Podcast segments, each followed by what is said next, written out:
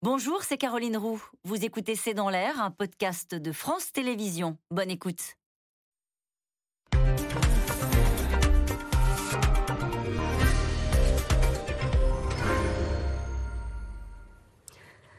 Bonsoir, nous attendons vos questions SMS, Internet et réseaux sociaux pour enrichir notre discussion. Alors il y a quelques jours, Boris, Johnson pensait, disait-il, à un troisième mandat. Finalement, le Premier ministre du Royaume-Uni ne devrait même pas terminer le premier.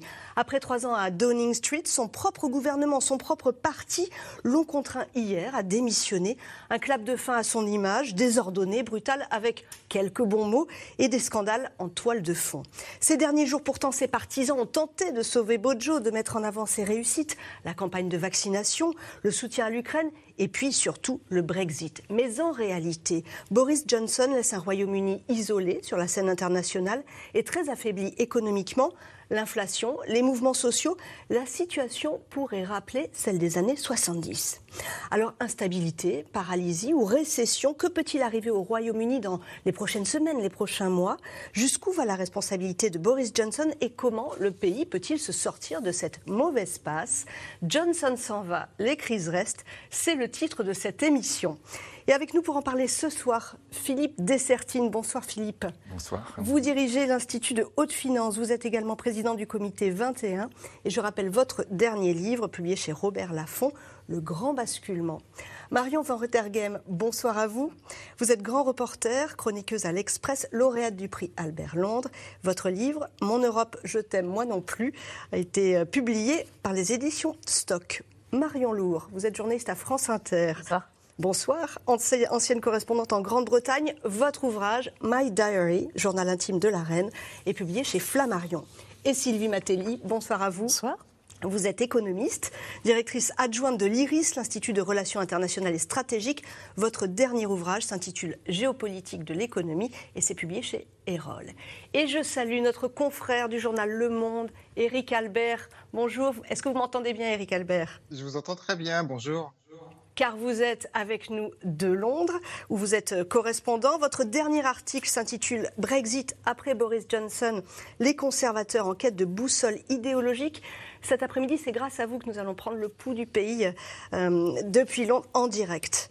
Bonsoir à tous les cinq et merci de participer à ce C'est dans l'air en direct. Éric Albert, première question pour vous.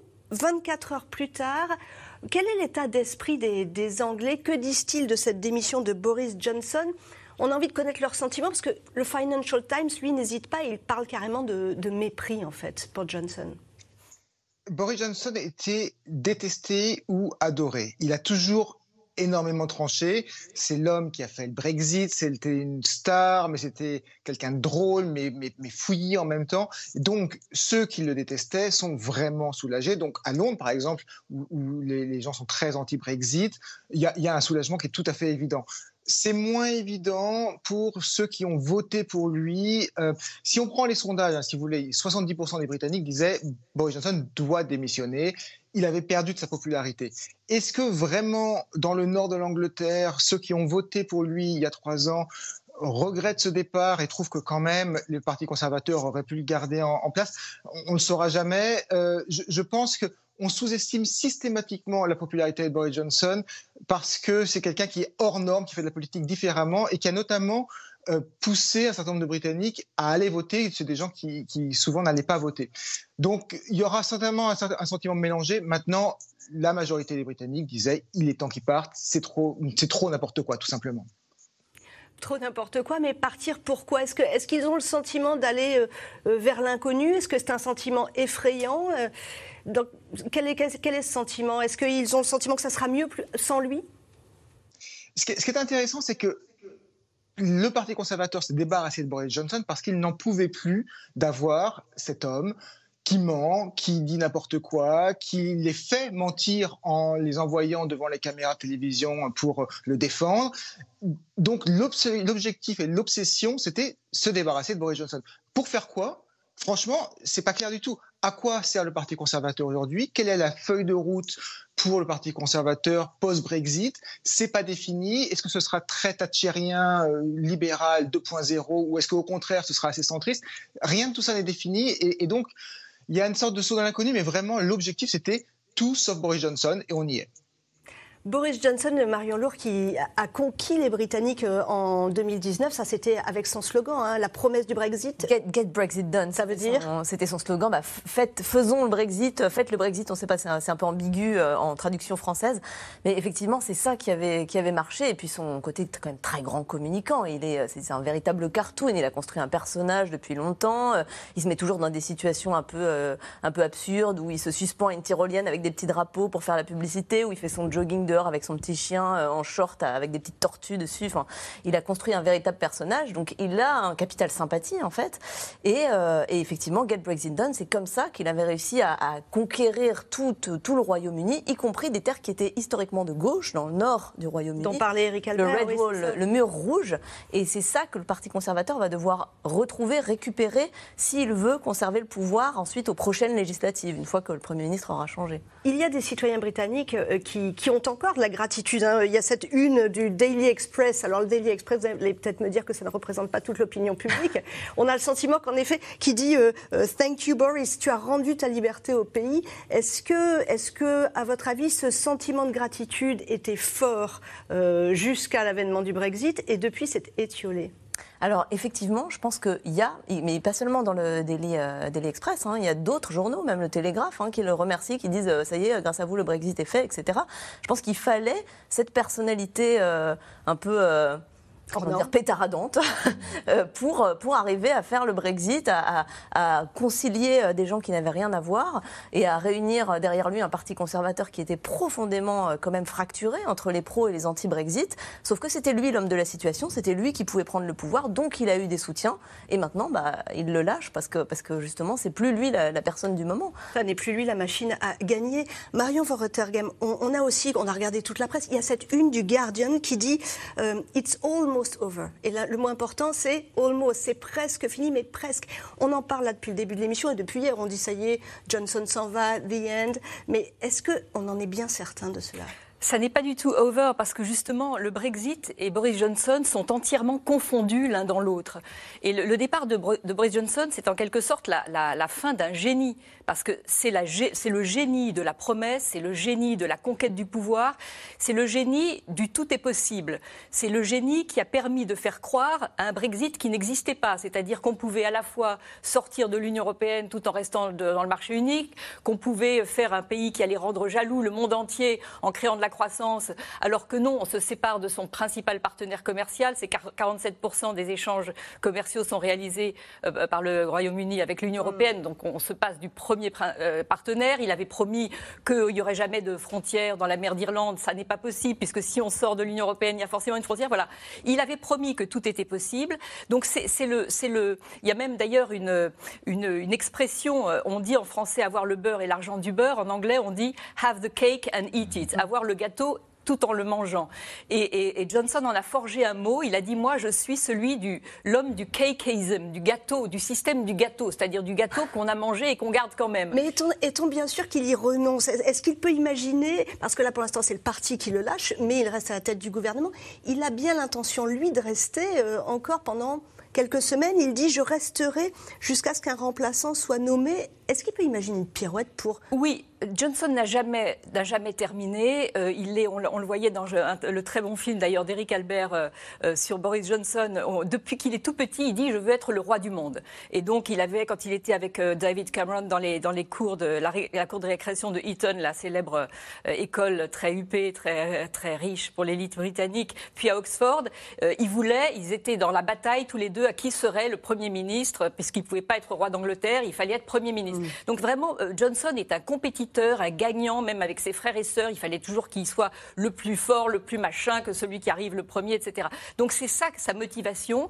C'est un menteur systémique, c'est-à-dire vraiment pour moi, c'est d'ailleurs le populisme moderne, incarné. Il a vraiment fait du mensonge, non pas, non pas un jeu. Au début, c'était d'ailleurs un jeu. Quand il était journaliste, il s'amusait à mentir pour se faire remarquer. C'est devenu depuis une stratégie politique, une stratégie de victoire. C'est extrêmement pensé de, chez lui. Et d'ailleurs, ça le rapproche de, Donald Trump de ce point de vue. C'est vraiment, on, on, mélange complètement le vrai et le faux. Et on n'a pas envie, comme Trump, de quitter tout à fait Et on ne quitte pas. D'ailleurs, ça aussi, autre point commun avec Trump, c'est je m'accroche à mon trône et, je, et puisqu'il n'y a pas de vérité, il n'y a pas de faux ni de vrai, pourquoi, pourquoi est-ce que je serais véritablement lourdé Et je pense qu'il faut s'attendre à tout. a priori, il sera parti en octobre, mais on ne sait jamais avec lui. On ne sait jamais d'ailleurs. Il peut d'ailleurs compter euh, sur la guerre en Ukraine. On ne sait pas. On est tous un peu suspendus aux, conséquences de, mm. et, à l'état de la, guerre en Ukraine. Tout peut encore arriver. Et en tout cas, ce qui est certain, c'est qu'il n'a pas baissé les armes. Philippe Dessertine, là, on est en train de parler du Royaume-Uni. C'est pas n'importe quelle économie. C'est, on est en train de parler de, de, de, la cinquième économie mondiale, de la seconde, de la deuxième économie euh, de l'Union européenne. Et, et c'est c'est une économie qui ne va vraiment pas bien. Elle flirte avec la récession. Oui, elle fait même plus que flirter. Alors quand on dit cinquième ou sixième, c'est nous, hein, avec la France. On est juste au coude à coude. On va dire c'est vraiment le jumeau de la France. Euh, et c'est vrai que c'est une économie qui ne va pas bien. Mais c'est vrai aussi, et ça évidemment c'est tout le problème quand on est en train d'analyser le bilan de Boris Johnson, c'est que comme toutes les économies occidentales, voire même toutes les économies mondiales, euh, elle ne va pas bien du tout, elle va peut-être un peu moins bien que d'autres, par exemple elle a une inflation très forte, et, ça, ça peut entraîner effectivement des tensions dans la société euh, anglaise qui maintenant surgissent de façon très très importante. Il faut rappeler toujours, hein, c'est le paradoxe, et Marion avait raison, euh, il n'a pas pas perdu une élection. Hein, c'est toujours le, côté, nous, Français, on dit, bah, le président, il est battu, il s'en va. Quoi. Euh, là, en l'occurrence, comme vous avez dit tout à l'heure, c'est en fait ces ministres qui ont, démissionné, son parti qui lâche, mais il n'a pas perdu l'élection. Les Anglais, en fait, ce qu'on dit tout le temps, on ne sait pas s'il allait devant les électeurs, est-ce qu'il gagnerait pas? Et c'est vrai que là, par rapport à cela, est-ce que l'Angleterre dit finalement, quand je dis l'Angleterre, c'est peut-être d'ailleurs ce qui convient plutôt que le Royaume-Uni. Hein, L'Écosse et l'Irlande, oui. sont peut-être le Royaume des Unis. Oui, le Royaume des Unis, mais l'Angleterre dit au fond, euh, est-ce qu'il gère si mal? Est-ce qu'on irait beaucoup mieux euh, s'il n'avait pas géré? Tout ça sont des choses, au fond, qui ne sont pas complètement claires. Il est vrai que, comme beaucoup de pays, mais on va dire les mouvements sociaux et la difficulté avec l'inflation, on peut craindre que très vite, ce ne soit pas simplement l'apanage de l'Angleterre. On a des grèves qui commencent maintenant très fortes en Angleterre. Attendons l'automne peut-être en France pour peut-être voir des, situations similaires. Sylvie Matelli, en tous les cas, c'est un pays qui s'est isolé sur la scène internationale. Vous dites c'est un bateau qui, dérive et il y a eu peu de réactions internationales finalement. Et, du côté de l'Union européenne, euh, on a juste eu Michel Barnier qui s'est un peu lâché. Qui un peu, tout à fait. Et c'est un peu ça, le, manque de réaction. Je pense qu'on peut l'interpréter comme ça. C'est l'ancien négociateur en chef euh, du, divorce, hein, du Brexit. Tout à fait. L'ancien, exactement. De l'Union européenne. Qui a connu Boris Johnson et qui en a, qui a eu à en découdre avec Boris Johnson en son temps euh, dans le cas du Brexit, avec un personnage hein, qui était toujours droit dans ses bottes. Effectivement, on a eu très très peu de réactions. Et je pense que c'est essentiellement parce que les réactions, bah, tout le monde se dit bon débarras en réalité. Hein. Il y a en Europe, il y a un certain nombre de dossiers qui bloquent. On sait qu'il ne s'entendait pas euh, très bien avec le président Macron. Donc il est clair que bah, tout le monde se réjouit, mais ça se fait pas, ça se dit pas. Donc on reste, on reste discret. Et, au fond, vous avez raison. Alors la, principale réaction, ça a été la réaction euh, du président ukrainien. Euh, et c'est peut-être le seul pays où Boris Johnson, avec, avec le Royaume-Uni, dont on n'a pas tellement de visibilité, mais c'est peut-être le seul pays où il garde une certaine popularité parce que ça a été le premier à véritablement soutenir sans équivoque et sans état d'âme l'Ukraine face à la Russie au début de la guerre. Donc ça, c'est quelque chose, c'est un point positif et c'est quelque chose qui était à mettre à son actif. Il y avait un éditorialiste britannique hier qui, dans l'un de ses éditos, expliquait euh, fini la politique de la pensée positive, fini la Prozac politics, la politique du Prozac en fait. Et c'est vrai que c'était sa force, c'est que derrière toutes les difficultés, il en a traversé quand même un certain nombre. Le Brexit, ça n'a pas été un long fleuve tranquille. Et même avant qu'il soit Premier ministre, Rappelez-vous sa guéguerre avec Theresa May. Euh, il a quand même traversé euh, pas, mal de, pas mal de difficultés. Le bon mot, l'optimisme. Et pourtant, il était toujours positif, toujours optimiste. Et ce qui était assez étonnant, c'est qu'il gagnait toujours.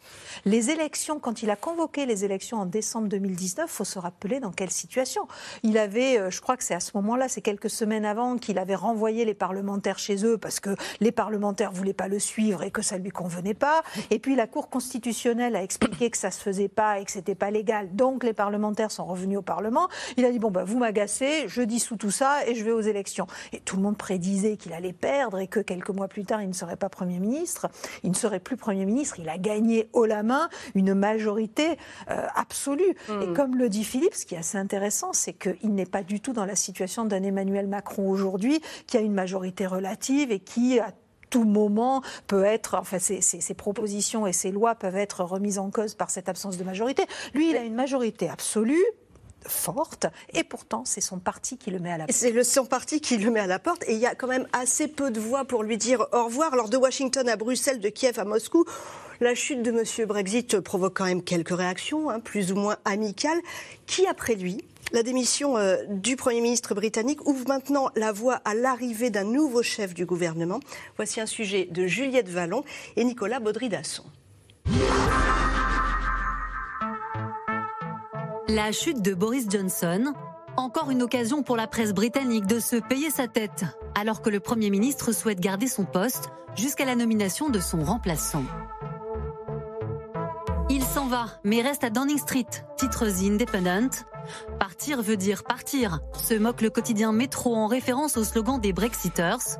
Merci Boris, tu rends sa liberté au Royaume-Uni, écrit carrément le Daily Express. Dans les rues de Londres ce matin, certains habitants, eux, semblent plutôt blasés. Je comprends pas pourquoi tout le monde a l'air choqué. C'est normal, c'est du Boris. Vous savez, plus personne ne fait confiance aux politiques ou aux députés.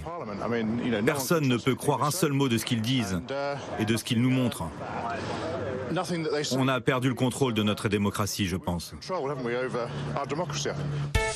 Boris Johnson, un personnage clivant, dont le départ ne semble émouvoir presque personne dans la communauté internationale, y compris du côté du premier partenaire du Royaume-Uni, les États-Unis. Ce que je peux vous dire, c'est que notre alliance avec le Royaume-Uni continue d'être forte. Notre relation spéciale avec le peuple de ce pays va continuer de perdurer. Rien de tout cela ne va changer. Les Russes, eux, se félicitent carrément de la fin de l'ère Johnson. Depuis le début de l'invasion en Ukraine, le dirigeant britannique était devenu un ennemi en soutenant activement Kiev. En ce qui concerne M. Johnson, il ne nous aime vraiment pas. Et nous non plus. Pour Volodymyr Zelensky, qui a reçu plusieurs fois la visite du locataire de Downing Street ainsi que de nombreuses armes de la part de Londres, la chute de Boris Johnson est un coup dur. Aujourd'hui, le sujet principal dans notre pays est devenu le sujet britannique. La décision de Boris Johnson de démissionner de son poste de chef du parti et de Premier ministre. Dans l'après-midi, j'ai parlé avec lui et je l'ai remercié pour le soutien que nous avons reçu depuis le premier jour de la menace terroriste russe.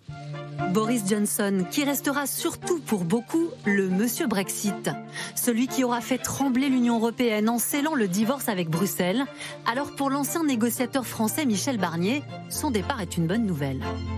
Le départ de Boris Johnson ouvre une nouvelle page dans les relations avec la Grande-Bretagne. Puisse-t-elle être plus constructive, hein, plus respectueuse des engagements pris, notamment en ce qui concerne la paix et la stabilité en Irlande du Nord? Quant au ministre de l'économie Bruno Le Maire, il ne cache même pas sa joie. Ça prouve en tout cas que euh, le Brexit, mêlé au populisme, ça ne fait pas un bon cocktail pour une nation. Car lorsqu'on verra ce que laisse Boris Johnson derrière lui, je ne suis pas sûr que ce soit très brillant. Personnellement, euh, non, il ne me manquera pas. Alors qui pour succéder à l'encombrant Premier ministre britannique? Selon un sondage effectué au sein du Parti conservateur, un homme l'emporterait pour l'instant face à ses concurrents, le populaire ministre de la Défense, Ben Wallace, visiblement impatient de voir Boris Johnson faire ses valises. Certains d'entre nous ont l'obligation de maintenir la sécurité dans ce pays, quel que soit le Premier ministre. Le parti dispose d'un protocole pour changer de dirigeant et je conseille à mes collègues de l'utiliser. Mais deux femmes Tories pourraient bien le doubler. La secrétaire d'État au commerce extérieur, Penny Mordaunt, figure de la campagne en faveur du Brexit en 2016, et l'ultralibéral ministre des Affaires étrangères, Liz Truss, connu pour son franc-parler et ses positions anti-européennes. J'ai toujours été quelqu'un de sceptique à l'égard d'une super scène européenne parce que vous le savez, j'ai toujours voulu avoir le contrôle de ma propre vie et je veux que le Royaume-Uni ait le contrôle de son destin. Parmi tous les candidats, les députés conservateurs devront en sélectionner deux avant d'organiser des élections en interne pour choisir le finaliste, une succession que de nombreux Tories aimeraient accélérer bien avant le prochain congrès du Parti conservateur en octobre prochain. Et dans les dernières heures, Rishi Sunak, euh, l'ancien ministre des Finances de Boris Johnson, s'est encore à, à la liste. Cette question de notre téléspectateur Xavier, qui est en Loire-Atlantique, le départ de Boris Johnson est-il une bonne nouvelle pour la France, Marion Van Rottergem Certainement, parce qu'il ne pouvait pas y avoir pire que Boris Johnson, je pense, comme interlocuteur tout court d'ailleurs, parce que c'est quelqu'un en effet qui n'a pas de, parole, donc il a, il a quand même violé euh, à deux reprises, euh, tenté de violer le traité international qu'il a lui-même signé, c'est-à-dire euh, le Brexit, c'est un traité. Il a, pour, une première fois, lorsque Michel Barnier négociait, les équipes de Barnier négociaient avec lui, il avait fait voter une loi qui, était qui, rendait caduque le, le protocole nord-irlandais, ce fameux protocole protocole euh, qui est au cœur du, traité du Brexit et qui, qui donne un statut particulier à l'Irlande du Nord. Et puis maintenant, il est en, il est en train d'essayer de, de le supprimer totalement. Donc ça s'appelle une violation des, traités internationaux. Et c'est quelqu'un qui... extrêmement rare, ça n'arrive pas. Ça, n'arrive jamais. Mais donc euh, euh, Boris Johnson est totalement hors norme et c'est quelqu'un qui, dans, dans, son absence de, de morale, d'éthique, de, de, de, parole donnée, et qui est toujours dans un jeu de politique intérieure, rend les relations extrêmement compliquées et il a fait de la France une, une sorte de, bouc émissaire valorisant, parce que, euh, comme tout populiste, il a besoin du bouc émissaire. Ça a été l'Union européenne et Bruxelles, c'est aussi la France, les Français, l'horrible étatisme, l'horrible État régulateur, etc. Et, donc, avec Emmanuel Macron, ça ne marchait pas du tout, parce que euh, Emmanuel Macron, lui, c'est a, une posture qu'on peut aussi qualifier de religieuse, euh, européenne, antinationaliste. Et, Boris Johnson a, a, fondé son existence et son identité politique sur le nationalisme et l'exceptionnalisme britannique. Donc euh, ça ne pouvait pas marcher. Cela dit, je ne suis pas sûre que ce soit euh, forcément mieux après parce que personne ne reviendra sur le Brexit. C'est une, le Brexit est une affaire qui, qui, a, qui, a, divisé euh, de manière vraiment très, très douloureuse la société britannique, qui est toujours divisée en deux. Sur les, les sondages peuvent montrer maintenant que éventuellement le Brexit pourrait, les, les Remainers, pardon, ceux qui veulent rester dans l'européenne l'emporteraient, mais c'est mm. toujours une même marge euh, très limitée. Donc la société est profondément divisée et personne ne veut plus ouvrir cette boîte de Pandore. Même le leader travailliste, qui aurait pu en faire un cheval de bataille, dit on ne reviendra pas sur le Brexit. Éric Albert, vous qui êtes à Londres, si on regarde maintenant les, relations euh, économiques avec l'Europe depuis le Brexit, est-ce que ça va aller mieux pour les entreprises exportatrices depuis le Brexit? En tout cas, c'est allé de moins en moins bien. Savez, le bilan de Boris Johnson, c'est un pays qui est plus divisé, qui est plus isolé et qui est un peu plus appauvri. Mais, et c'est ça qui est important à faire comprendre, c'est pas non plus une catastrophe. C'est-à-dire que le, Royaume-Uni est en difficulté, probablement en récession déjà en ce moment, mais c'est essentiellement à cause de la pandémie et à cause de la guerre en Ukraine. C'est ces deux phénomènes-là avant tout. Maintenant, en plus de ça, s'ajoute le Brexit. Le Brexit qui complique effectivement la vie des importateurs, des exportateurs, qui, qui a quasiment gelé les investissements depuis six ans maintenant dans le pays. Donc, donc il y a un effritement, c'est pas un effondrement, mais c'est un effritement de l'économie britannique à cause du Brexit. Euh, si vous demandez aux Britanniques ou aux entreprises britanniques qu'est-ce qui est vraiment leur problème actuellement, leur problème actuellement, c'est comme en France, comme en Allemagne, c'est l'inflation, c'est le problème pétrolier, c'est le problème gazier. Mais le Brexit s'ajoute à ça et c'est en permanence un casse-tête supplémentaire. Marion Lourd, pour les entreprises, c'est de la paperasse le Brexit C'est de la paperasse et il y a la question de la pénurie de main-d'œuvre. Parce que, effectivement, ce que disait Eric Albert, il parlait de l'inflation. Euh, les salaires augmentent au Royaume-Uni, mais pas au niveau de l'inflation. Donc, en fait, les gens sont moins payés et c'est pour ça qu'il y a plein de postes qui restent, qui restent vacants. Et le Brexit accentue ça parce que les gens ne peuvent plus venir comme ça euh, avec la libre circulation européenne. Et donc, on a une vraie pénurie de main-d'œuvre qui est renforcée par, euh, par ce Brexit, en fait. La baisse des échanges commerciaux, Sylvie Matéli, on sait la chiffrer entre, euh, euh, le Royaume-Uni et euh, l'Union européenne. Est-ce que ça a été très important? Alors, on sait la chiffrer, bien évidemment. C'est ça n'a pas été si important que ça. Euh, il y avait des, au moment où il y a eu ce vote pour sortir du Royaume-Uni, euh, il y a un certain nombre d'experts qui ont euh, pronostiqué un effondrement de l'économie britannique. Si vous regardez les grandes tendances, on est sur une tendance effectivement de dérive, pour reprendre le mot de tout à l'heure, d'économie qui s'isole et qui s'enfonce. Mais il y a eu des, des, des facteurs positifs et des facteurs négatifs. Les deux se sont à peu près compensés. C'est pas flagrant. Il y a quelques éléments, par contre, où on commence à voir la faiblesse. Ça a été rappelé par Eric Albert, la faiblesse des investissements. C'est une économie qui investit traditionnellement moins que d'autres économies, et en particulier que l'économie allemande ou l'économie française, euh, et qui est très dépendante de ces investissements étrangers pour compenser cette faiblesse de l'investissement. Et c'est vrai que les investisseurs étrangers bah, ont plutôt choisi l'Europe, et en particulier, alors l'Europe continentale, et en particulier la France ces dernières années. C'est là où on en a bénéficié un petit peu. Hein, c'est là où on en a tout à fait, où on en a bénéficié Il y a un autre élément qui, euh, est assez significatif et qu'on commence à, bien percevoir maintenant, c'est qu'à chaque fois qu'il y a une baisse du PIB, parce que Covid, parce que, euh, guerre en Ukraine, etc., elle est toujours plus forte que dans les autres pays européens, alors qu'avant le Brexit, c'était une économie qui surperformait, si vous me permettez l'expression, c'est où la croissance économique était toujours au-dessus euh, des autres pays. Donc il y a eu une reprise qui a été assez forte en 2021, mais malgré tout, de nouveau, on a une économie qu'on ne peut pas qualifier encore de, en récession, mais euh, si elle continue à décroître, hein, puisqu'elle décroît, mm. euh, ça, peut, ça peut arriver.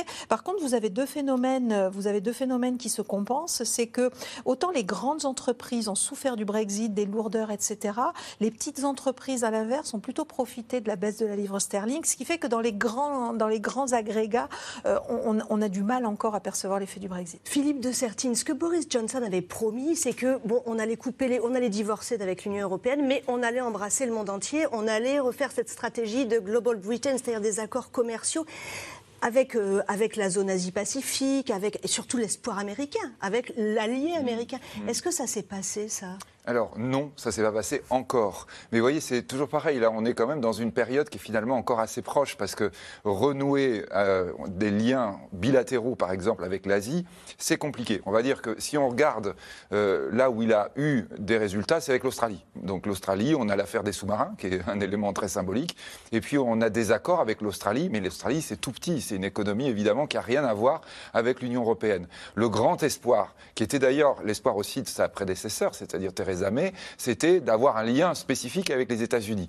Là encore, on va dire, euh, c'est pas bienvenu d'avoir eu le changement Trump-Biden. À la limite, bon, Trump n'avait pas nécessairement avancé très vite, mais Biden, on l'a vu un tout petit peu tout à l'heure dans le reportage, c'est quand même pas trop sa tasse de thé, euh, politiquement d'ailleurs, et dans le mode de fonctionnement. Je vais vous le citer. Joe Biden, le Royaume-Uni et les États-Unis sont les amis et les alliés les plus proches. Voilà la réaction, pas une mention de Boris Johnson. Bon, on peut faire euh, plus chaleureux comme au revoir, n'est-ce pas plus chaleureux. Et d'ailleurs, il n'y a rien dedans. C'est-à-dire que là, effectivement, le Royaume-Uni attend avec impatience un accord privilégié avec les États-Unis. Très clairement, dans l'administration Biden, c'est absolument pas dans l'agenda. Et donc ça, c'est évidemment, je dirais, un des gros problèmes qu'a eu Boris Johnson, c'est-à-dire l'espoir d'avoir une relance comme il l'espère sur l'Asie. Euh, et là, pour le coup, c'est vrai que le Royaume-Uni a des présences très très originales sur l'Asie, que ce soit avec la Chine, mais que ce soit aussi dans le reste de l'Asie, voire avec l'Inde. On a vu là il y a quelque temps la visite du Premier ministre indien euh, en Europe.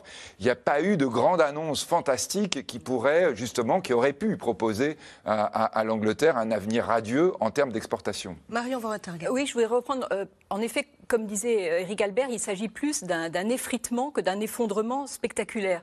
Mais c'est un échec énorme quand on pense à la promesse de ce qu'était le Brexit. C'est-à-dire que euh, Boris Johnson avait vendu le Brexit comme le, moteur d'une explosion de croissance, de prospérité, qu'on allait voir des différences et, des, et un bon magnifique. Or, euh, Global Britain, c'est complètement raté. Finalement, ils, ont, ils se vantent, Liz Truss d'ailleurs, la, future, peut-être possible future première Elle est candidate. se vante d'avoir renégocié tous les accords euh, commerciaux que le, Royaume-Uni avait avec d'autres pays du monde, mais elle n'a fait que reproduire les accords que le Royaume-Uni avait dans l'enceinte de l'Union européenne.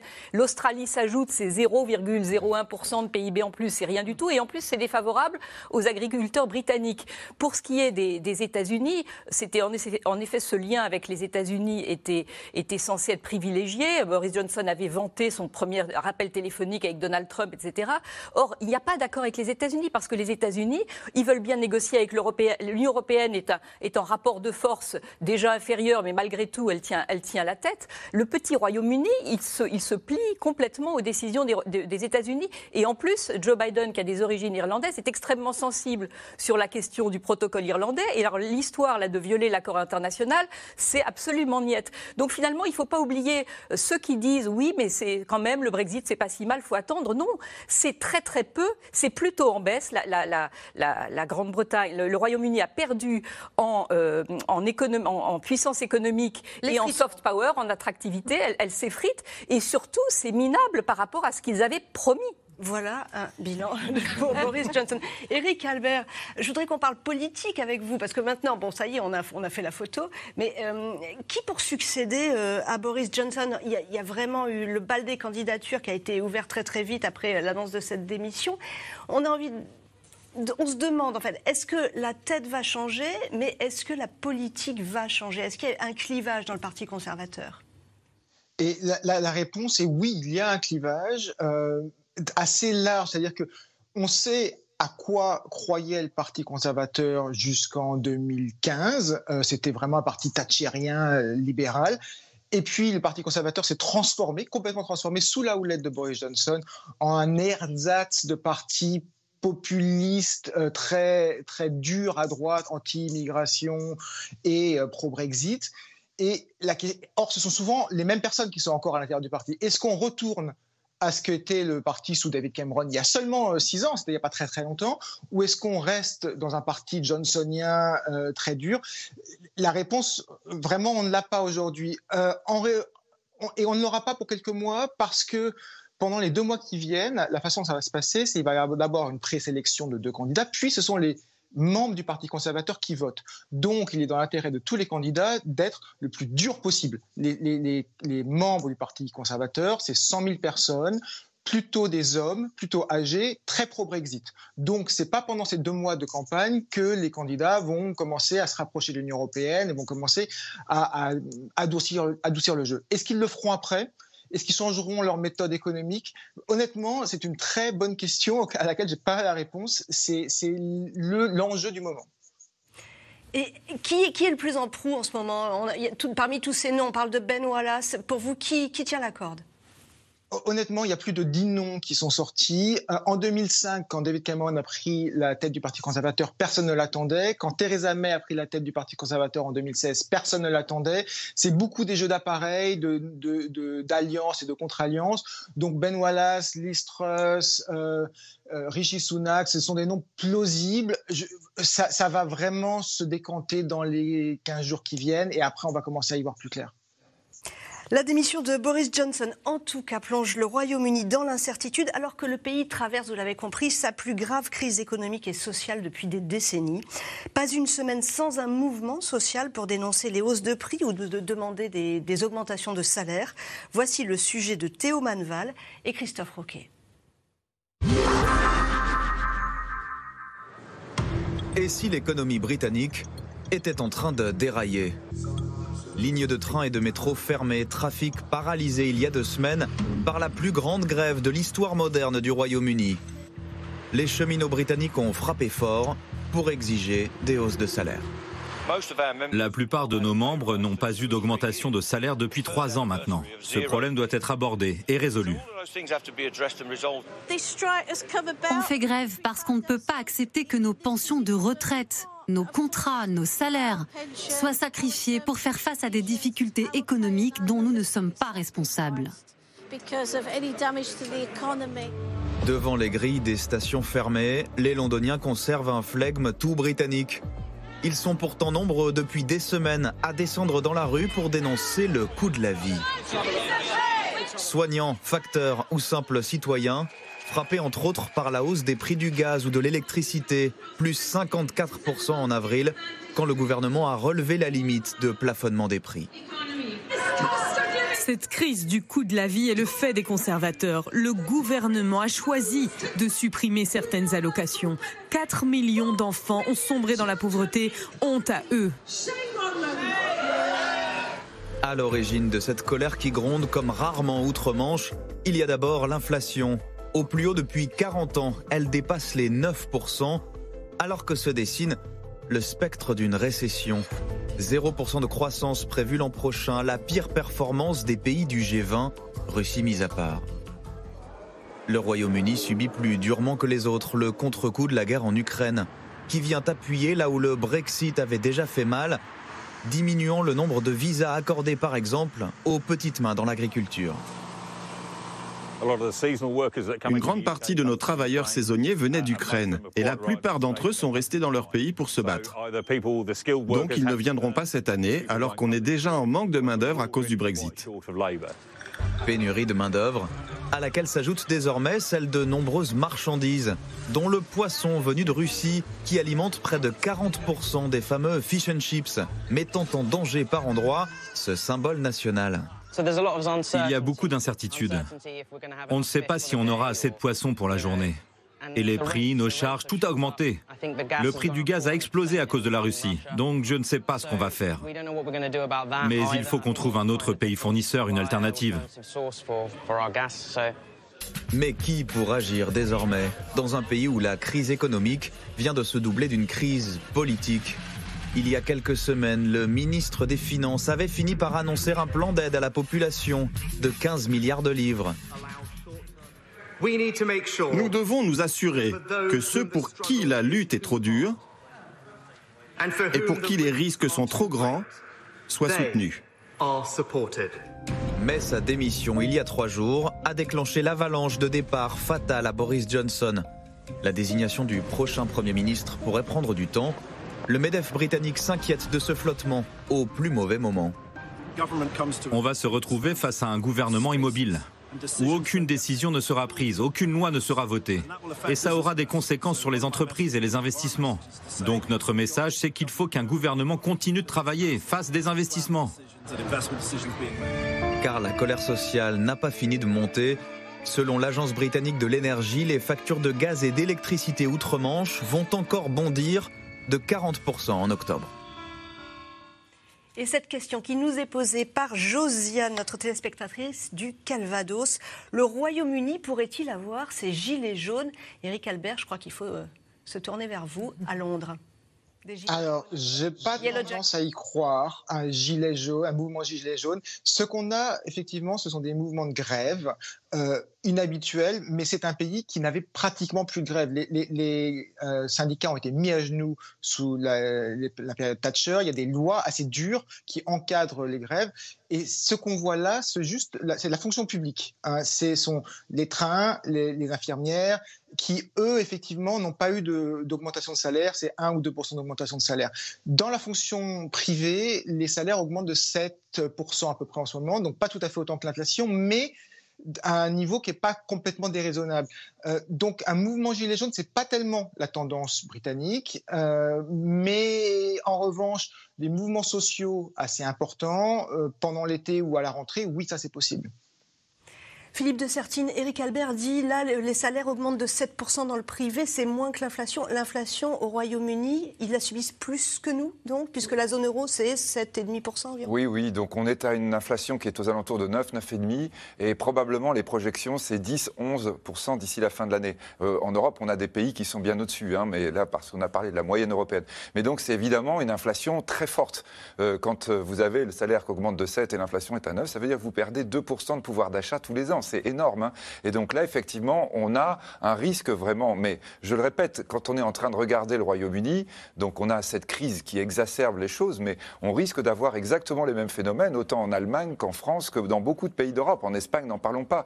Hein. La différence, c'est peut-être que dans certains pays comme la France, il y a des filets de sécurité. Marion Lourd, au Royaume-Uni, peu de filets de sécurité. Bah, en tout cas, le chômage est beaucoup moins bien, bien indemnisé au Royaume-Uni que, que, chez nous. Hein. Et puis, il y a un contrôle qui est beaucoup plus fort sur la recherche d'emploi. Euh, voilà, et puis tout ce qui est sécurité sociale, etc. On a un système de santé qui est effectivement public, sauf qu'il est à deux vitesses et qu'il a été très sous-financé depuis des années.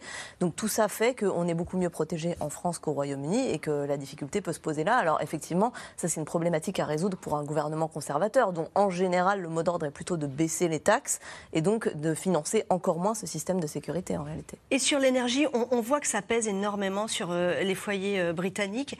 comment est-ce que il y y a des cartes prépayées pour les plus pauvres Comment est-ce que est-ce qu'il y a un bouclier tarifaire? Non. Non, il n'y a pas de bouclier tarifaire comme en France, et c'est pour ça d'ailleurs que l'inflation est à 54 je crois, sur une année, et qu'on se retrouve avec des entreprises, y compris qui font faillite dans l'énergie parce que leurs fournisseurs leur vendent leur, leur gaz, leur électricité trop cher.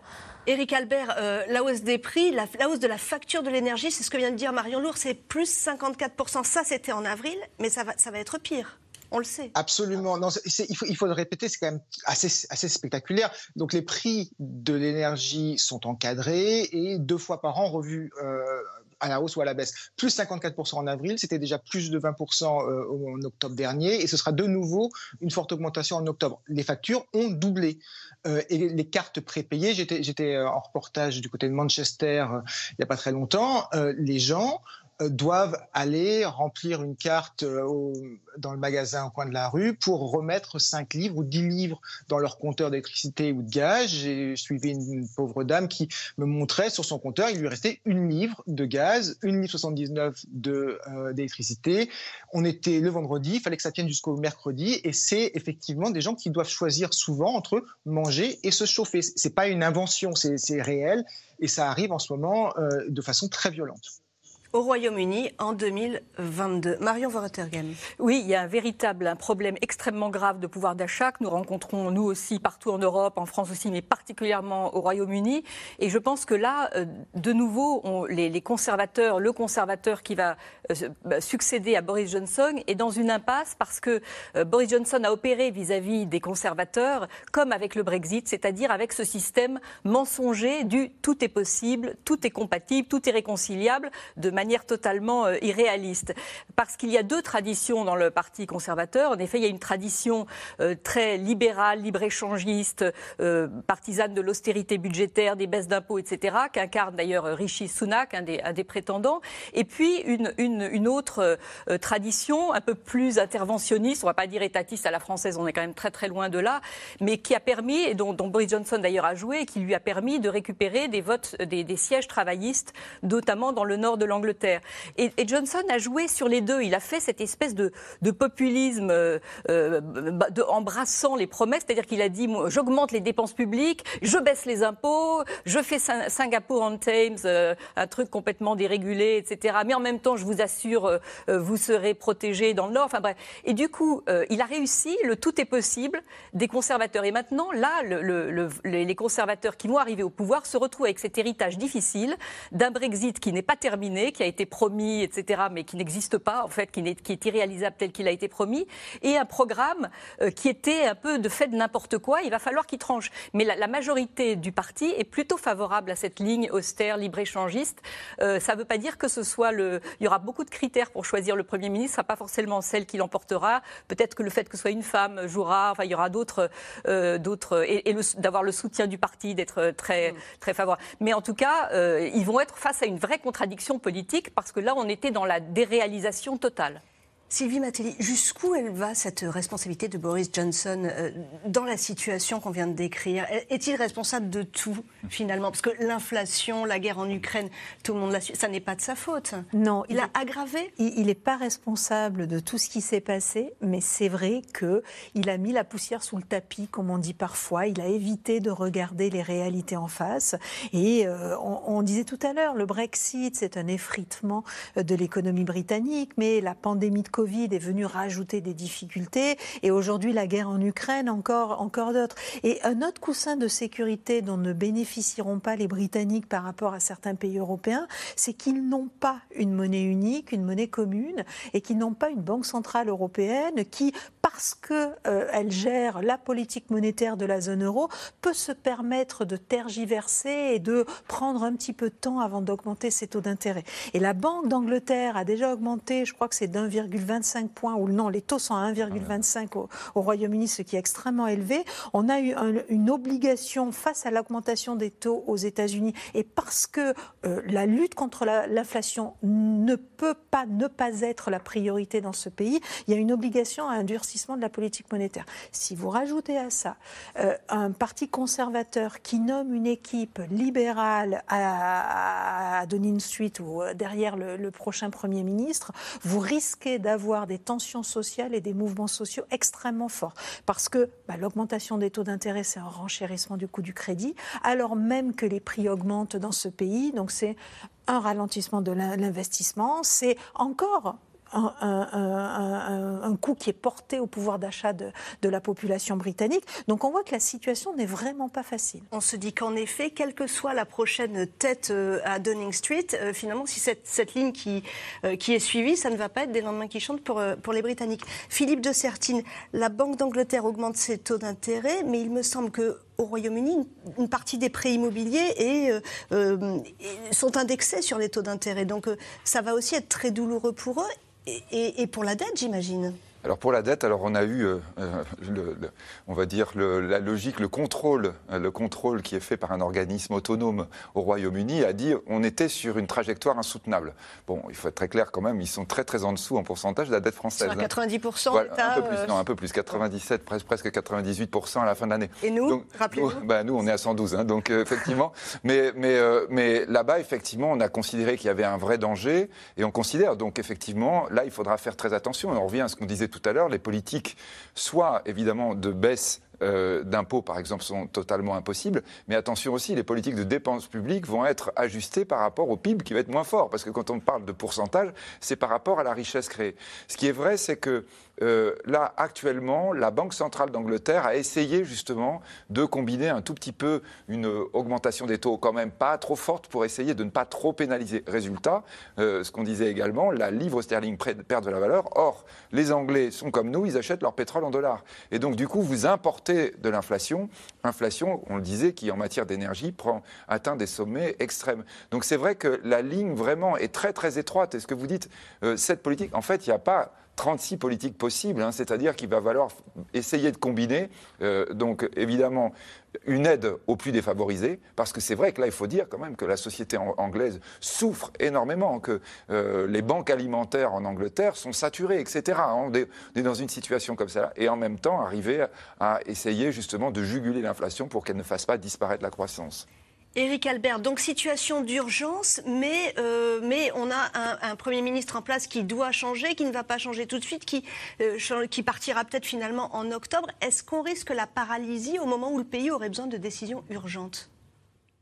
Je ne suis pas sûr que le problème soit, énorme de ce point de vue-là. Il est dans les règles institutionnelles habituelles que euh, le leader du parti euh, reste au pouvoir le temps qu'un successeur lui soit trouvé. C'est ce qui s'est passé avec Theresa May. Boris Johnson fait exactement la même chose. Euh, Boris Johnson a flirté avec l'idée trumpienne, si vous voulez, mais il n'a pas été jusqu'au bout. Il a reconnu sa défaite. Il n'a pas, euh, il a, pas euh, envoyé euh, des militants sur Westminster pour, pour, pour tout casser. Donc on n'est quand même pas dans, dans, les mêmes, dans les mêmes schémas. Premier point. Et deuxième point, est-ce qu'il y a besoin de, de décisions urgentes? La vérité, c'est que face au coût euh, de la vie qui augmente, tous les gouvernements d'Europe, des États-Unis font, font face au même problème.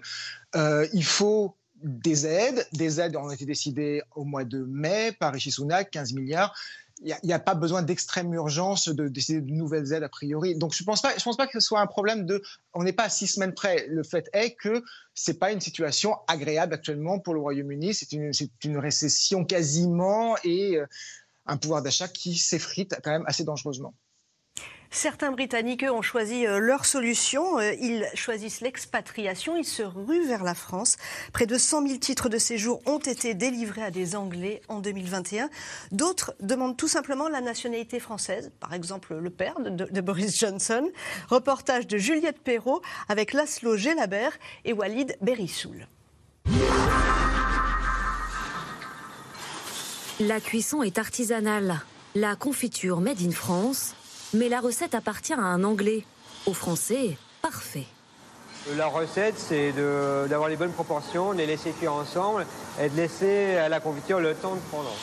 Elie Guifort, 39 ans, dirige cette fabrique de confiture au Touquet depuis 8 ans. Chaque année, un million de pots sortent de l'entreprise, vendus principalement à des hôtels de luxe ou des restaurants. 20% des produits sont exportés vers le Royaume-Uni. Du coup, les commandes pour Londres, elles sont bien parties hier Ouais, on a fait partir 4 clients et du coup, livraison ce matin. J'ai réussi à ah bah, parfait. ça a été bien dédouané euh, dans le bon délai. Depuis le Brexit, les délais d'expédition se sont considérablement rallongés à cause des formalités aux douanes. L'entrepreneur, lui, a voté contre la sortie de l'UE, mais regrette d'avoir peut-être contribué à l'ascension de Boris Johnson au pouvoir. Je m'en veux d'avoir voté pour lui en tant que maire de Londres. Euh, euh, il y a maintenant, je sais pas, il y a 15-20 ans de ça, je m'en veux vraiment, hein, parce que c'était déjà son, c'était une des premières marches pour lui euh, pour arriver jusque là où il était, jusqu'à hier, hein, c'était le Premier ministre. Et Lee Ford envisage désormais de se faire naturaliser. Ian Moore, lui, a déjà franchi le pas. Il y a 17 ans, cet humoriste de la BBC a posé ses valises en France et vit désormais une partie de l'année dans l'Indre avec sa famille. Ce dimanche 24 avril, comme tous les Français, il va accomplir son devoir citoyen. C'est ma première élection présidentielle, oui. En fait, c'est la première fois que je vote en France. Je n'étais pas là pour les élections locales. Destination Chabri à quelques kilomètres de là. Les cartes d'électeurs sont prêtes. Tu as la mienne? Oui. Les autres formalités presque intégrées. J'ai cru que j'avais oublié ma carte d'identité. Expatrié depuis plus de 15 ans, Yann ne peut plus voter en Grande-Bretagne. Son fils Samuel, lui, a encore cette possibilité, mais n'est guère inspiré par le climat politique dans son pays. La faute, selon lui, à un certain Boris Johnson et son Brexit. C'est comme un poison qui a intoxiqué tout le pays. Le pays entier est en colère, en colère. En colère contre tout. Il n'y a presque plus rien qui fait consensus. Il y a eu les divisions sur le Brexit. Et maintenant, ces divisions s'étendent à tous les aspects de nos vies. Retour au Touquet. Ellie Gifford habite à quelques kilomètres de ses parents. Comment ça va? Bien. Comment va le monde? Pas vraiment bien, non? Nicolas et Judith sont installés en France depuis 31 ans. Toujours un œil sur l'actualité britannique, et ces derniers jours, ils ont été plutôt servis. Le plus choquant, c'est que Boris Johnson ait été autant soutenu pendant toutes ces années. Dans son cabinet, il n'y avait que des ratés. Quand il a dit faisons le Brexit, ils ont tous applaudi, comme ça. C'est pas comme ça que ça devrait être un gouvernement. On est content qu'il soit parti. Il devait partir. Mais il a causé de gros dégâts. Et là, tous les ministres disent qu'ils ont démissionné par devoir. Mais ils ont été là. Ils l'ont soutenu. C'est scandaleux. Comme tous les franco-britanniques, les Gifford se posent désormais une question. Qui pour succéder à Boris Johnson? Eux craignent l'arrivée d'un nouveau Premier ministre plus nationaliste et encore plus pro-Brexit. Notre téléspectateur Bernard dans le Tarn se pose cette question. Combien reste-t-il de Français au Royaume-Uni, Eric Albert alors les chiffres sont compliqués, mais en gros, c'est un peu moins de 200 000. Il n'y a pas eu d'exode hein, de Français depuis le Brexit. En revanche, il y a moins d'arrivées.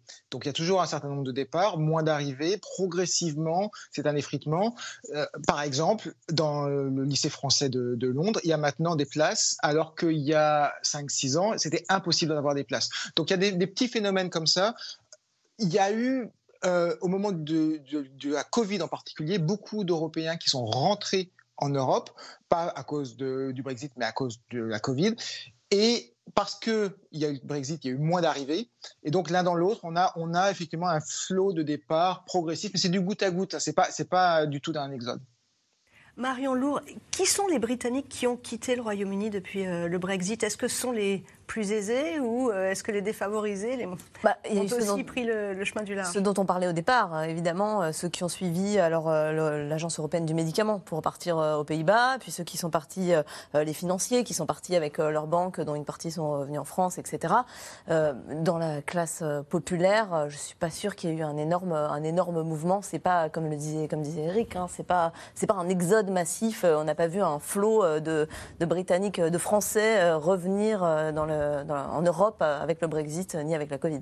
Philippe de Sertine sur les, Britanniques et la City, les, financiers. Oui. Alors bon, là on a eu, on en a un peu en France, il y en a eu beaucoup à Amsterdam, il y en a ah à Milan, etc. Donc, mais, mais je crois que par rapport à ce qu'on est en train de dire, c'est important de bien comprendre que dans le monde occidental, alors on va voir avec la crise évidemment, ça risque de changer les choses, mais le gros problème qu'on a depuis le Covid, c'est trouver de la main d'œuvre.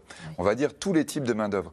Et là, on se rend compte évidemment que le Royaume-Uni a fait un choix qui en réalité est perdant-perdant, parce qu'il ne peut plus, l'idée quand même, c'était empêcher d'avoir des gens qui immigrent vers le Royaume-Uni, donc vous n'avez plus d'apport extérieur, et on a eu un départ d'étrangers, mais aussi d'anglais, comme on le voit dans le reportage. Hein. Et là, on a vu des personnes qui pouvaient être retraitées ou âgées, mais on a eu aussi des personnes jeunes qui partaient, qui quittent le Royaume-Uni. Vous voulez dire des, cerveaux, des talents? Oui, absolument. Euh, des gens qui, étaient, qui avaient leur place économique, c'est-à-dire c'est exactement ce qu'il fallait pas. Quoi. En termes de croissance, on avait besoin, on a besoin au contraire aujourd'hui de rechercher sans cesse de la main-d'œuvre. Et là encore, c'est assez spectaculaire, c'est-à-dire on est quand même à contresens de l'histoire économique et évidemment, ça coûte cher en termes de croissance. Marion Lourd Au printemps, pour la première fois, il y avait plus de postes vacants au Royaume-Uni que de chômeurs.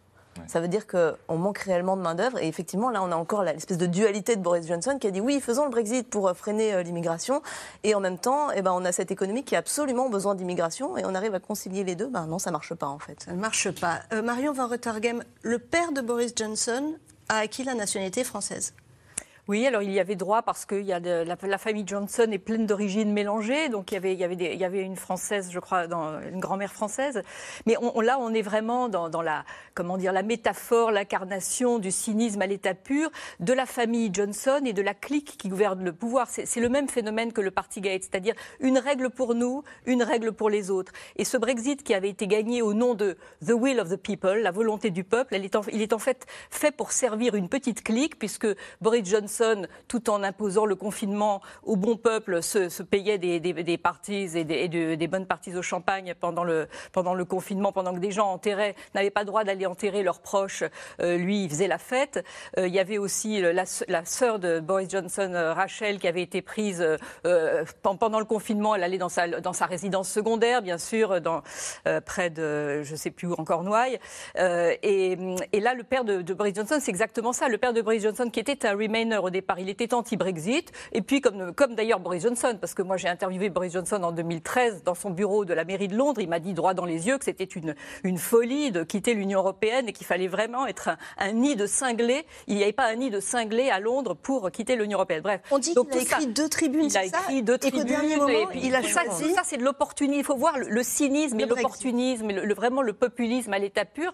Et en plus, donc Stanley Johnson qui avait voté d'abord euh, contre le Brexit, puis qui s'est mis à voter pour son fils parce que c'était son fils en 2019 pour réaliser, pour avoir le Brexit done.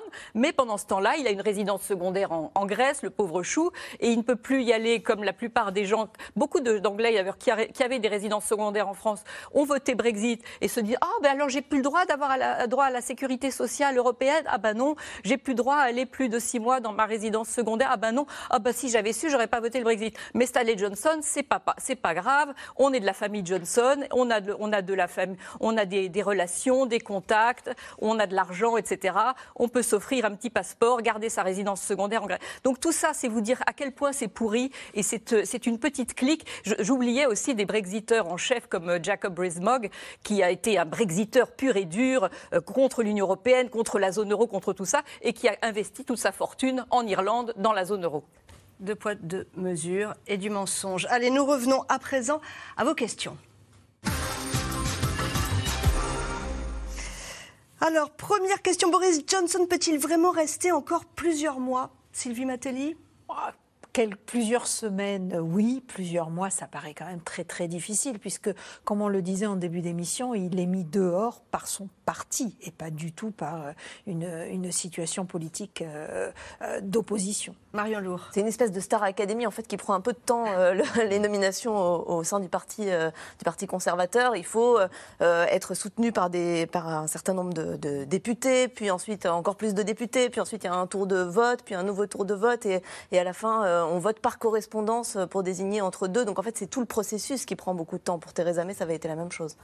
Peut-on qualifier aujourd'hui le Parti conservateur de parti populiste depuis que Boris Johnson est au pouvoir Éric Albert c'est, il flirte avec le populisme, oui, absolument. Euh, c'est compliqué parce que c'est un parti qui est surtout un parti de pouvoir, qui a eu beaucoup plus de pouvoir que le Parti travailliste depuis euh, des décennies, et qui a toujours su s'adapter. Euh, il a quand même été très très loin sous Boris Johnson en voulant suspendre le Parlement par exemple. Il s'est accroché jusqu'au bout ces deux derniers jours et il y a une volonté contre l'immigration notamment, qui est, enfin, une, une rhétorique contre l'immigration qui est très très forte.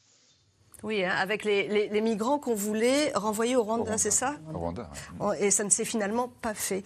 Euh, Sylvie Matelli, vous vouliez ajouter quelque chose? Oui, tout à fait. C'est quelque chose qu'on observe dans la plupart des pays occidentaux, ce, cette montée du populisme ou, de, ou cette, cette droitisation des droites. Et d'ailleurs, quand elles ne le font pas, on voit elles disparaissent et elles sont en grande difficulté.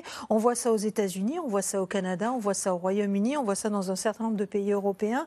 Euh, c'est assez inquiétant temps, somme toute, parce que, bah, encore une fois, hein, c'est des, choix de repli sur soi, des choix euh, d'individualisme et d'égoïsme, le choix du deux poids, deux mesures très souvent, parce qu'il y a un discours et puis une réalité derrière. Mais encore une fois, c'est pas propre au Royaume-Uni. Toutes les décisions vont-elles être gelées, Marion Lourd, en attendant la nomination d'un Premier ministre? Oui. Est-ce que toutes les décisions vont être gelées?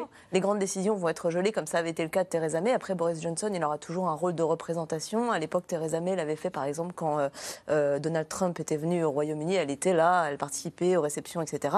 Mais c'est un rôle de représentation. C'est une image à la tête du pays jusqu'à ce que quelqu'un vienne effectivement reprendre les rênes. Boris Johnson, celle-ci, je pense qu'elle est pour Eric Albert. Boris Johnson va-t-il maintenir sa fête de mariage prévue à la fin du mois, Eric Albert?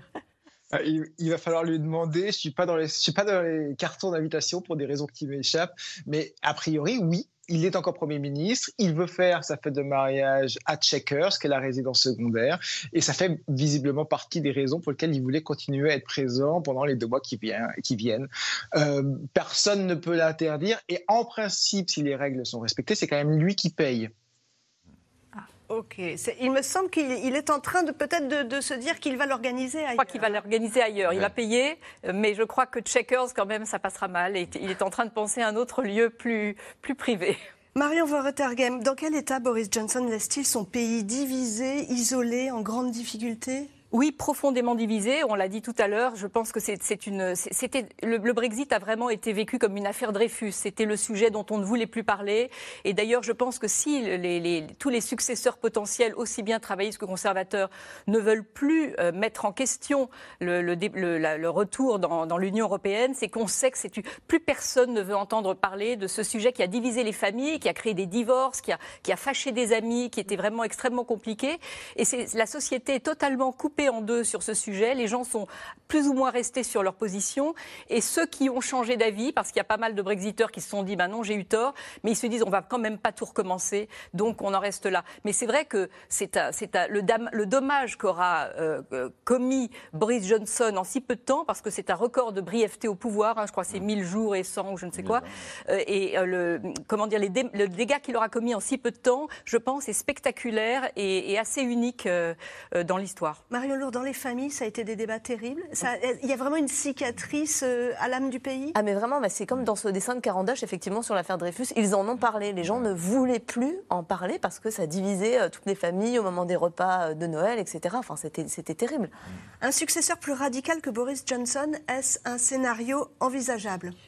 Oui, tout à fait, puisque on, l'a vu hein, dans son équipe, il avait des gens qui étaient euh, peut-être plus droits dans leurs bottes euh, que lui. Et puis on a parlé de, la dérive de ce parti conservateur au Royaume-Uni, la dérive droitière de ce parti, avec euh, le risque qu'il y ait une personnalité. Alors c'est un choix, c'est véritablement une stratégie. On va voir comment se positionne ce parti conservateur d'aller, de choisir soit un pro-Brexit, soit quelqu'un qui était plus mitigé, de choisir quelqu'un de dur ou au contraire quelqu'un de plus social, euh, on va, on va voir. On aurait envie peut-être au niveau européen de voir quelqu'un qui a mm. plus de colonne vertébrale, plus mm. euh, une ligne bien claire, etc., plus claire que Boris Johnson. Euh, en réalité, par exemple, Liz Truss, elle se présente comme le Boris Johnson au féminin. Elle veut aussi être l'héritière de Margaret Thatcher, c'est ça? Oui, c'est ça. Et puis elle veut. Elle était anti-Brexit au départ. Hein. Elle, elle, était même au parti libéral-démocrate. Comme Boris Johnson. Comme Johnson. Philippe de Sertine, depuis quand les relations entre Boris Johnson et Emmanuel Macron se sont-elles tendues? Euh, on va dire pratiquement depuis le départ. Hein. Franchement, ça a été euh, tout de suite compliqué. On disait, ils sont pas du tout. Là, on est vraiment avec euh, les antinomies en termes de perspective. Et puis, tout ce qui s'est passé dans les négociations et, ces espèces de retournements inattendus et, très, très compliqués ont conduit vraiment les deux pays systématiquement à avoir, on se souvient, par exemple, sur la question de la pêche, qui a été un moment, d'ailleurs, entre parenthèses, qui est une énorme déception au Royaume-Uni, hein, parce que les pêcheurs, effectivement, ne sont pas du tout en train de récupérer ce qu'ils avaient espéré en termes. On l'a vu un peu dans le reportage tout à l'heure on manque de poissons. On manque de poissons pour le fish and chips. Mais, mais, par exemple, là, on était carrément, on va dire, dans des situations presque, on va dire, de tension qui étaient, je dirais pas militaires, mais quand même, on avait eu vraiment les, les, bateaux militaires qui avaient été mis en action. Emmanuel Macron avait dit non, non, mais là, on y va, hein, on y va jusqu'au bout. Hein, donc, il y a la pêche, il y a les migrants, et donc cette, avec euh, cette idée aussi que les migrants allaient être, c'est ça qui est fou, hein, mm. devaient être envoyés dans un pays d'où ils ne venaient pas, au Rwanda. avec un accord financier. Avec, un accord financier de, de, de plusieurs centaines de millions, millions d'euros. Voilà, exactement. Une question pour vous, Eric Albert. De quoi vivra Boris Johnson à la suite de sa démission? Ah, il vivra beaucoup mieux. C'est quelqu'un qui a perdu de l'argent en arrivant euh, à Downing Street parce que c'est quelqu'un qui est une star, qui vend des livres euh, par euh, milliers, qui aussi fait des chroniques dans des journaux qui sont extraordinairement bien payés et qui va faire, bien sûr, comme tous les anciens premiers ministres, des discours très très très bien payés. Donc lui, il va gagner beaucoup d'argent. Je me fais absolument aucun souci sur ses fins de mois et en plus, il a des divorces très chers à payer. Il va manquer surtout, Marion Van aux tabloïds britanniques. Ah oui, les tabloïds qui se sont bizarrement un peu retournés contre lui, même eux, parce que les tabloïds ont le, sens de l'air du temps, euh, donc ils sont très anti-européens, euh, très europhobes, et ça, ils ont largement eux-mêmes fabriqué l'idéologie Brexit. Mais quand ils ont senti que Boris Johnson était lâché, euh, ils y sont allés aussi parce que ça marchait dans le public, et ils n'ont pas hésité à l'enfoncer dès qu'il y avait des scandales pour faire du, du, pour vendre du papier, enfin, du vendre du papier. Marion Lourd, Boris Johnson est-il mort politiquement ou bien ne faut-il dire jamais, jamais dire jamais en politique? Ah, Moi je dirais pas jamais, non. Euh, on a toujours dit que c'était un canard parce que tout lui glissait dessus. Là, ça lui glisse pas dessus, mais il peut toujours revenir. Alors là. Les pro-Brexit sont-ils toujours majoritaires? En quelques mots, Eric Albert les pro-Brexit ne sont pas majoritaires dans les sondages aujourd'hui, mais personne, absolument personne, ne veut revenir en arrière. Plus personne ne veut euh, revenir dans l'Union européenne. C'est absolument pas de cette génération. Merci à vous tous. C'est la fin de cette émission. Vous pouvez retrouver C'est dans l'air gratuitement sur toutes les plateformes de podcast quand vous le souhaitez. Je vous donne rendez-vous demain, toujours dès 17h45. Bonne soirée sur France 5.